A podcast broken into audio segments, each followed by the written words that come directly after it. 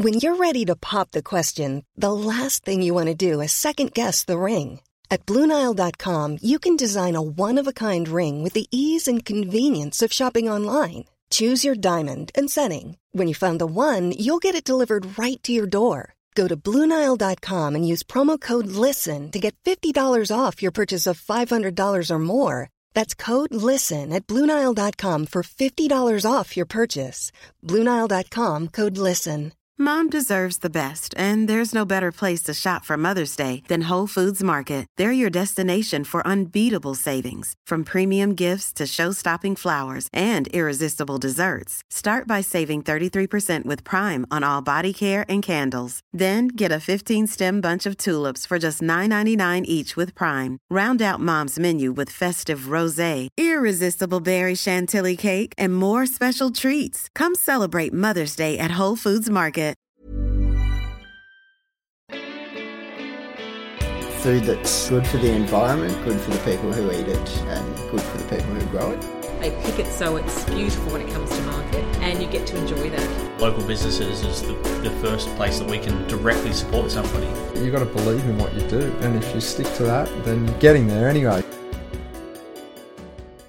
G'day there, Stefan Posthuma with you for another Quicksand Food podcast. Today I'm speaking with Sarah Anderson from Pope's Produce in Woonona. Pope's Produce is a backyard market garden. Sarah provides businesses and individuals around the Illawarra with fantastic chemical free produce. It's a small scale farm, so she's got a lot of interaction with her audience via social media. We talk about what it's like to start a market garden and her journey into being a farmer. And we get into a bit about the challenges of being a market gardener, but also about the opportunities that are there for people who have got some land to maybe cultivate. I had a great time chatting with Sarah. We had a great tour of the farm. It was a beautiful day. So I hope that you enjoy this conversation with Sarah Anderson from Pope's Produce in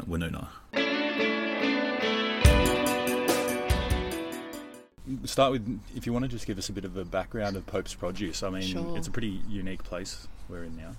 It is. So, starting from the beginning of it, our family went traveling around the world 2010 and we worked on a lot of places that were producing their own food, uh, educating people. Some of it was almost subsistence farming. We stayed in predominantly first world countries because our children were four and seven at the time. So we didn't want to put them under stress. But over the course of that 10 month trip was where the penny dropped for me that you grow your food, you take it to the kitchen, you prepare it and eat it. Because I didn't come from a family that had a gardening or real food culture in their background. So this was all really new and quite enlightening activity for me, and then having to prepare it, how to feed 10 adults at a time, and trying to get it into kids. So we also had a background in environmental studies, environmental management, uh, retail and organic food industry. So after our 10 months of traveling, we came back to Australia and we want to showcase best practice with food and everything else. Ben is really awesome at manifesting things. So we knew we wanted a north facing backyard. And I'm like, why north facing? He goes, you wait. When you see it, you'll get it. And I'm like, what about northeast? What about that property down there? He's like, no, just wait. And he found this place. The family that was selling it had been growing food and chickens here for over 100 years or about 100 years. And then as soon as I saw it, it was just like, ah, that really special moment. We'd found home. We'd been living out of suitcases for the better part of a year. When we got back to Australia, we were at a friend's place, house sitting for them. So we literally had nowhere to come back to and relying on family. Then we found our home. It's kind of just pure magic, absolute mm. magic. It took us a little while to settle in, to get our head around. I had the Google Maps print of the property on the fridge for the first six months because I couldn't understand the size of it in Yeah. relationship to the rest of the neighbourhood. Yeah, so there's 4,000 square metres here Yeah. in the middle of Woonona. Exactly, in Yeah. the middle of suburbia. It's it's just absolutely unheard of. You wouldn't pick it in a million years. Yeah. Um, and so you've turned it into a market garden. And the land kind of spoke for itself. I wasn't entirely sure what I wanted to do. Like everybody else in the family had what they wanted to do to come back to, and I was at a little bit of a loose end. And it was a random conversation between a home delivery friend and a market gardening friend, and I just thought, market gardening. It's outside, it's growing things. I have north facing. I'll give it a go. With no growing experience behind me at all. I just thought, I'll start a market garden. How hard can it be? so where did you start? Where did you start from? Did you start reading first? Did you start planting straight away, or Planting pretty much straight away. Um, Ben's family had grown fruit trees and had grown things over the years at different locations. So we knew the fruit trees would take a while to settle in. So inside of six months of being here, we'd purchased and planted almost 40 fruit trees, wow? starting from the top of the hill, working down as it gently slopes down because we knew that would help with the structure. Not long after that, I I put in a couple of little garden beds and then I did a permaculture design course to understand how to make the land work best itself, how to make the use of that slope, how to understanding drainage, understanding light, the difference between the light in summer and midwinter, prevailing winds. So I had a, a very basic understand of environmental elements and then just started from the top of the hill working down basically started from the back door. One garden bed here another garden bed mm-hmm. there and just growing for our family first and then it grew down the hill. Finding a few customers i went back to my job in the organic food shop so i'd sell them a little bit now and again. And then after three three years of doing that i got the courage up and went i can't do a garden and work and be a parent at the same time. So I ditched the paid gig and just took a leap of faith and went, I'm a market gardener now and, and I have to make it work. And how did you how did you go about finding customers at the start? Ah, social media. yeah. Yeah. Okay. Just putting it out there and blowing your own trumpet saying, and happy snaps. This is what we're doing. We're really close by. Mentioning it to a few friends that supported me early on. Yeah. and a very loyal, lovely lady I used to work with who's my mum's age, but she knows how labour intensive the process is. And she's been pretty much my number one fan. Yeah. Cool. Yeah. And so what what's the makeup of your sort of clientele base in terms of you know commercial and people who visit and buy boxes off you and that sort of thing? I've worked it out that wholesale is about a third of the business, and the retail people come by and pick it up on Yep. a weekly basis is a third to two thirds, depending. And I'm slowly building workshops and consulting as that last third. So trying to diversify it because even though it is a very large block of land, there is only so much I can do during the day and I've had to learn everything myself so I want to build workshops to help other people learn how to start their own garden and have success a little bit faster than I did and ha- just helping them to learn how to be observant in their own patches. Hmm. So, yeah, and people come by too because they love the experience of coming by to pick it up. And if I built in a delivery system, well, then it would take time out of the garden.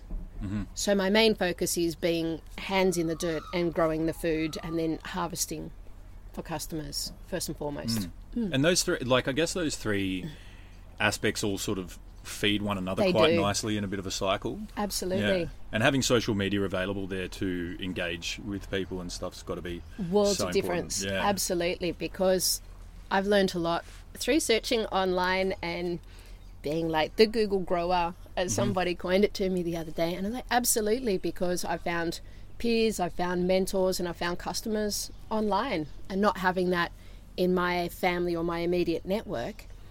Uh, To ask people and show the everyday too when something goes a little bit south, you can ask for feedback and ask for advice from people that have been doing a lot longer that could be in another state or another country. And they're really happy to support like emerging growers. Fabulous setup. And I guess the other thing about social media and using the web is that it becomes more than just a place for you to have a sort of a transactional relationship with your clients. Like they follow your story, And- Absolutely. and, that's what they're interested in, just as much as they are interested in buying a box of veggies off you. So. Yeah, just having that platform there to be able to share your story and for people to be able to learn with you Totally. as you continue to learn Yeah. is what is is what sort of keeps people engaged. And I guess um, one thing that people are looking for when it comes to following a story is consistency. And so, doing the things that you do in, in terms of not just sort of blogging and posting on social media, but also engaging people face to face in workshops and consulting and talking directly with the restaurants that you supply, it all once again it all just sort of feeds itself. It does. Yeah. It does. And that's it. I love human contact. I love being with people, but I also need time apart. And I'm very mindful that I am sharing our story and I love having people here, but balancing it with having a family life as well because I don't want one to consume the other. And being online, you do build a story, people follow your story, but it's building a community and respecting that people are interested in giving them time and giving them your energy too because that's what they're giving to you. So it's just being really honest and really authentic about sharing and it's just it's a very humbling process too because when somebody sees what you're doing and they it resonates with them it's so exciting because it sort of reaffirms that other people are also really excited about the path that you're on and can take something from that journey too. Hmm. And it's cool because I guess you can learn from others online as well, and then you can pass that knowledge on and you can d- adapt it to your own little, you know, biome here in Woonona, and then and then talk to your next door neighbour about what you've learned of, someone else. And then it's the online presence also feeds directly into relationships because I'll post when I've got compost delivered or wood chip, and then I'll get people directly messaging me in the same area saying, "That's fantastic. Can I? Sh- could you share those contacts with me so that you indirectly and directly help each other out in your own local community mm-hmm. too? So it has a physical presence as well as that online Yeah. reach. Cool. Um, I want to just go a little bit deeper into how you actually get your produce to the public. So, starting with the businesses that, that you work with and the sort of wholesale side of it, what are some of the businesses that you work with around the Illawarra? my my main focus with growing was going back to that permaculture element of I want to grow food for the people. So the people that I supply to, I want them to be able to enjoy it themselves, not be priced out like other people are supplying a high end clientele. Whereas my first client, wholesale client, was the local food cooperative.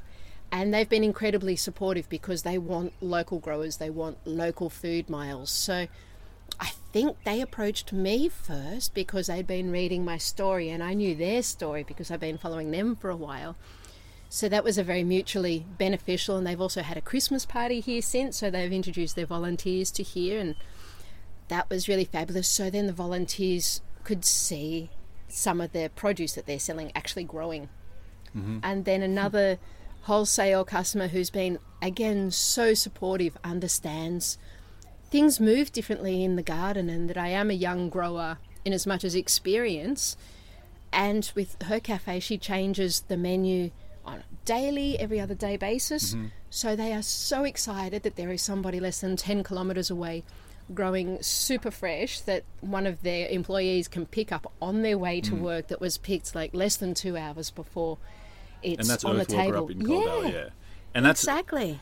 and I guess they they sort of feed back to you on the on the other side of it because they will explain on their menu to their customers whose produce they they're using. Definitely. Yeah. And, when you've got those gorgeous champions out there with like a much greater reach because people are in their businesses eating their food and they get an education through that too. Like classic Yeah. example, I sold Earthwalker some really young carrots and they were super happy to see them, but one, you know, they get a bit wonky sometimes. They hit a little road bump. And Ciara heard one day a customer saying, "Oh, what's that?" Because it was a wonky, weird carrot on the plate, and she just- did the big forehead slap and went, "I need to educate these people more. We need to give them more fresh produce so they understand that it's not your very textbook, straight up and down orange carrot." Mm.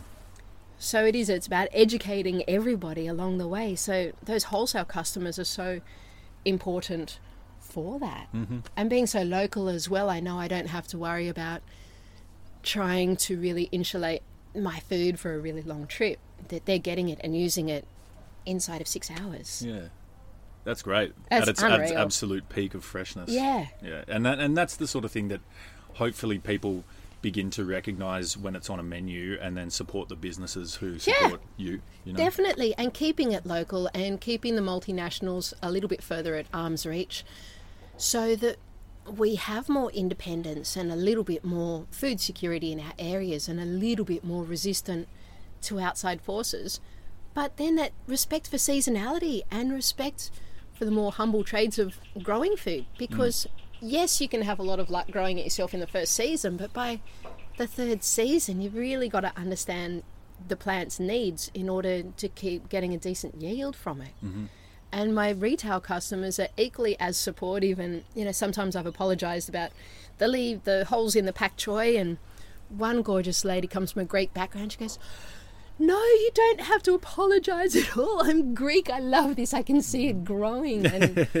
And she was super happy for it. And if some of the produce is a little bit less than perfect, the customers really appreciate that because they know that here is chemical free, it's grown outside, and it's just rainwater and sunshine with locally made compost. That's Fantastic. it. Yeah. Um, and then, so the, the second the second way that the public can get a hold of your stuff, you say people um, come and pick up their boxes. Yeah. Yeah. So it's I only pick for order. I've trialed a couple of times going to market with a lot of produce, but I've gone down the wrong path with that a couple of times and taken home like nine tenths of what I picked. Right.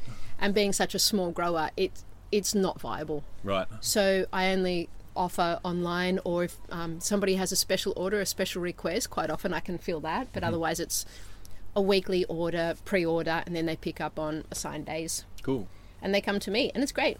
Have a quick chat. Find So how does that work? up to. Did it, did someone can find you on Facebook and, and say what have you got in the garden at the moment, I or usually do you make just say a box that's Yeah. worth a certain I, amount? Exactly. Yeah, I usually do the latter one because I, if I'm picking a little bit of the carrot and a little bit of parsley, it gets very awkward for me to manage Yeah. set things. Rather, I will make up a bunch for them on a weekly basis of best on show on the day. So it could be, it'll be a cross between. So wintertime there'll be shallots, mizuna, so some of the brassicas, um, the kales, mixed salad, citrus, rhubarb, that kind of thing. And then summertime it'll change up, and then people will get bombarded with the zucchinis and the cucumbers. I'll have another go at tomatoes this year.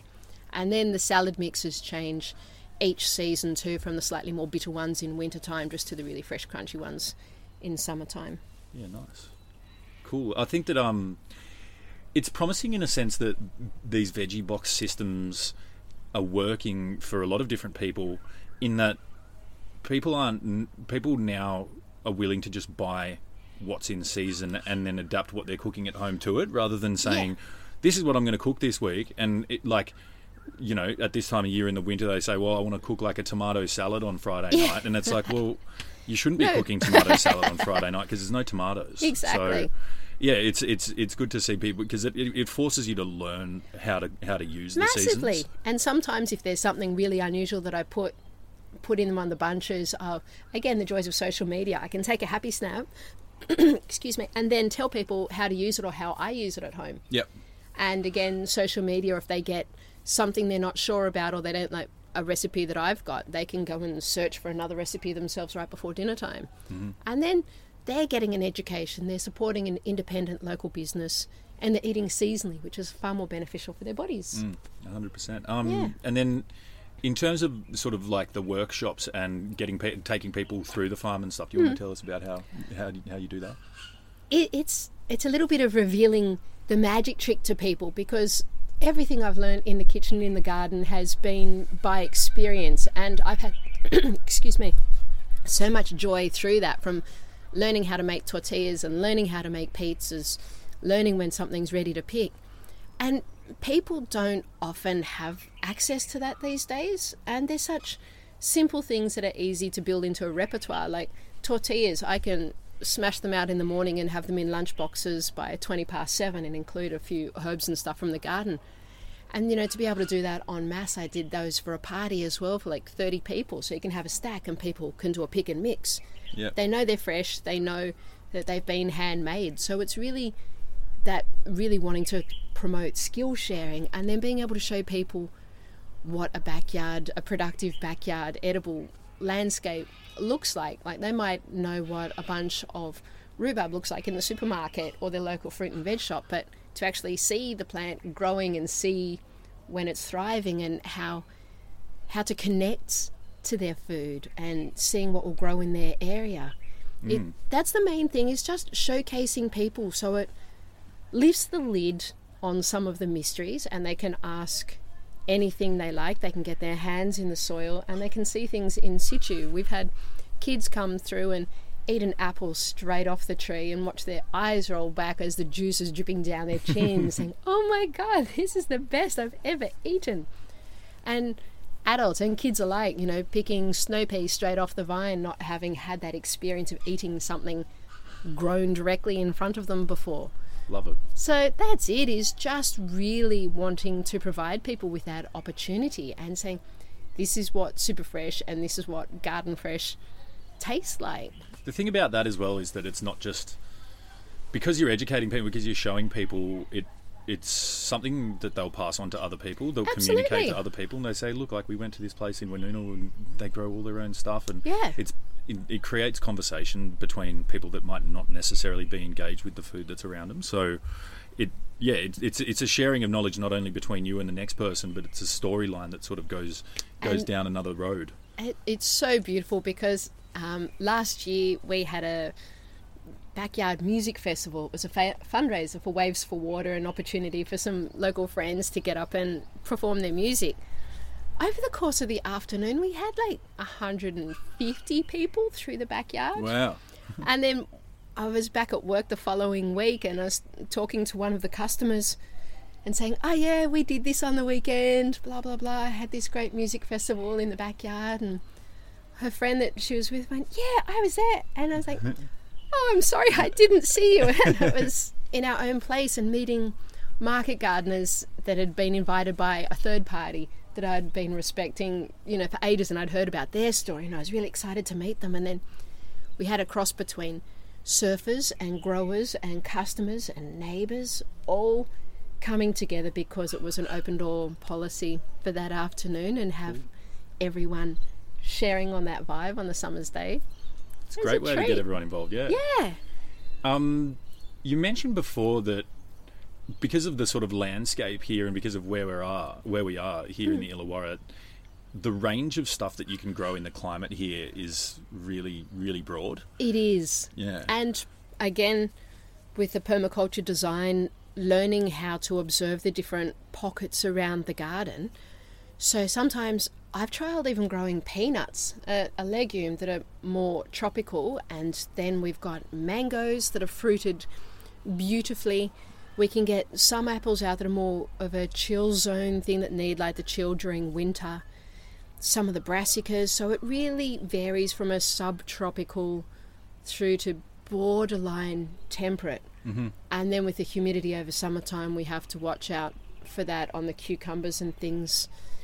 But you know, being able to harvest like an 11 kilo watermelon and chop it open and just like snorkel it and have juice everywhere is so fabulous. And then the lemon tree going crazy, the limes in wintertime. So that's part of the medicine of the garden too. So all these citrus are really springing to life now as everybody gets the coughs and the mm. sniffles, and you can power up on those. The lettuces grow really slow, but then the brassicas are doing well, so there's kale in everything. Mm-hmm. Yeah. Sometimes the kids look at the kale and go like, "Why?" Really? That's good though. Yeah. Okay, it's it's awesome to give them education into the, the variety that's Yeah. out there because there are still a lot of kids nowadays who eat very plainly. Oh, absolutely. Yeah, their taste buds can be a little bit more set. Well, usually are a lot more sensitive than the standard adult taste bud. If you've been eating, you know, lots of curries and chili-based dishes, and you've kind of killed a few of your taste buds off over the years, they're a bit more sensitive. And when they've got the unknown presented to them, it's it's a little bit daunting for them. Mm. But I volunteer at my son's school too, teaching gardening there because the school can't come to me, and I think it's so important that kids have that connection to their mm. food. And you're seeing more of that, which is really great. It's unreal. Yeah. And it's vital that they have some connection nice and early on. They're taking that information home and helping to educate their parents on new and crazy fruit and veg. And that some weeds are actually edible, some flowers are edible. Hmm. And they just love it so much. And you watch their little faces light up as they're harvesting the limes off the tree. And they get to about the size of a, sm- a golf ball. Can we pick this? No, it's got to grow a bit bigger yet. Oh, this one fell off the tree. Hmm. Because they just really want to get their hands into it. So getting kids involved is just so important, and it's so much fun. Mm. There's so much energy. Once it gets on the plate as well, like seeing Yeah. that connect, that full circle connection from growing it to eating it is Yeah. so important as well because it's not just something that's come in a, in a bag or whatever it is. And, Totally. Yeah. Totally. It's so much fun. Like we grow sweet potatoes at the school garden. They harvest them like going on the, the proverbial Easter egg hunt. I take them home and at the end of term I'd cook them something. So I made them a sweet potato cake and they're like, What? This has sweet potato in it and we grew this. So there was that pride of ownership Yeah. that they participated 100%. in it as well. Um, I guess lastly, there's a lot of people now are, are, are sort of starting to grow in their own gardens and, and sort of dipping their toes into into growing. Yeah. And you've probably learnt from a few mistakes along the way and learnt a lot from other people as well. Yeah. Have you got some sort of tips for people who want to start growing maybe not not even necessarily a market garden but just starting to grow food for their family what's something that people should think about when when starting out Time, how much time they're prepared to commit to it. right So, a really great start, especially if you're not sure how much light or energy or access to water you've got, are sprouts on the kitchen sink. Yep. So, you rinse them morning and evening, and from three days on, you've got um, an edible product that you can sprinkle over your salads or put in your dinner or onto your soup. If you have more space and a little bit more time, and you know you can commit to it, pots. Pots will dry out in summertime, so you've just got to keep the water up to them. If you've got a little bit of an area for a little patch, just observe the soil, see what sort of life is in it, and just stick something in and then just give it attention.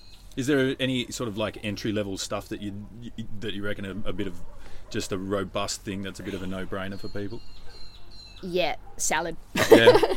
Yeah, lettuces. Yeah. Start with lettuce because you can eat them at some stage or another. Some of the herbs, parsley does well. Mm. Maybe not always transplanted, but once it's in, it's great. Mm. There's lots of herbs, Yeah. that- things like thyme and sage and Yeah, stuff like that. Like, Nasturtiums in winter. Yeah, you can eat the leaves and the flowers, and then you can pickle the seed pods. yeah, fantastic. And they'll they'll get growing, and then they bring that really vibrant hit of colour into the garden. You've got ones from bright yellows mixes through the oranges and the reds, and they don't need much attention at all. So you can still include those in every meal. Mm, fantastic. Um, any last thoughts? Like anything happening for you for the future? Anything else you wanted to talk about? I guess I guess a part of it's just continuing to develop those relationships with the local community. It is. I'd like to work a little bit more with our neighbours on the generating compost and getting them involved, but still, still giving them space, making a little bit more opportunities for the neighbours, um, more volunteering, more workshops. But again, it's working it out with the family. So I Mhm. think just improving the systems that I've already got in place.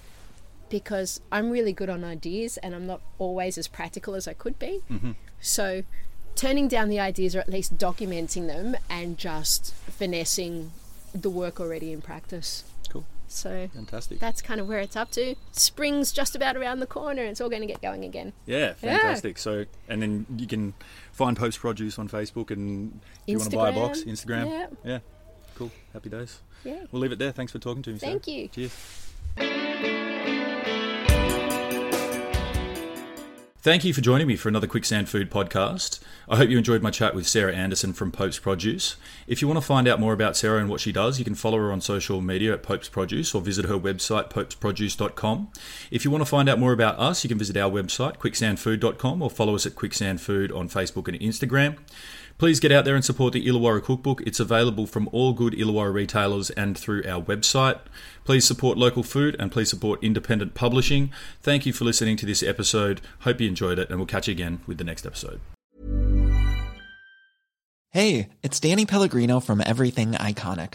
Ready to upgrade your style game without blowing your budget? Check out Quince. They've got all the good stuff shirts and polos, activewear, and fine leather goods, all at 50 to 80% less than other high end brands. And the best part?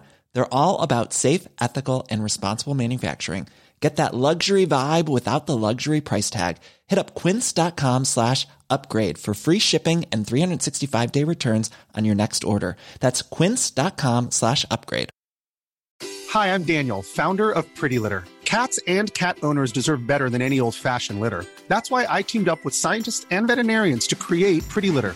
Its innovative crystal formula has superior odor control and weighs up to 80% less than clay litter. Pretty Litter even monitors health by changing colors to help detect early signs of potential illness. It's the world's smartest kitty litter. Go to prettylitter.com and use code ACAST for 20% off your first order and a free cat toy. Terms and conditions apply. See site for details.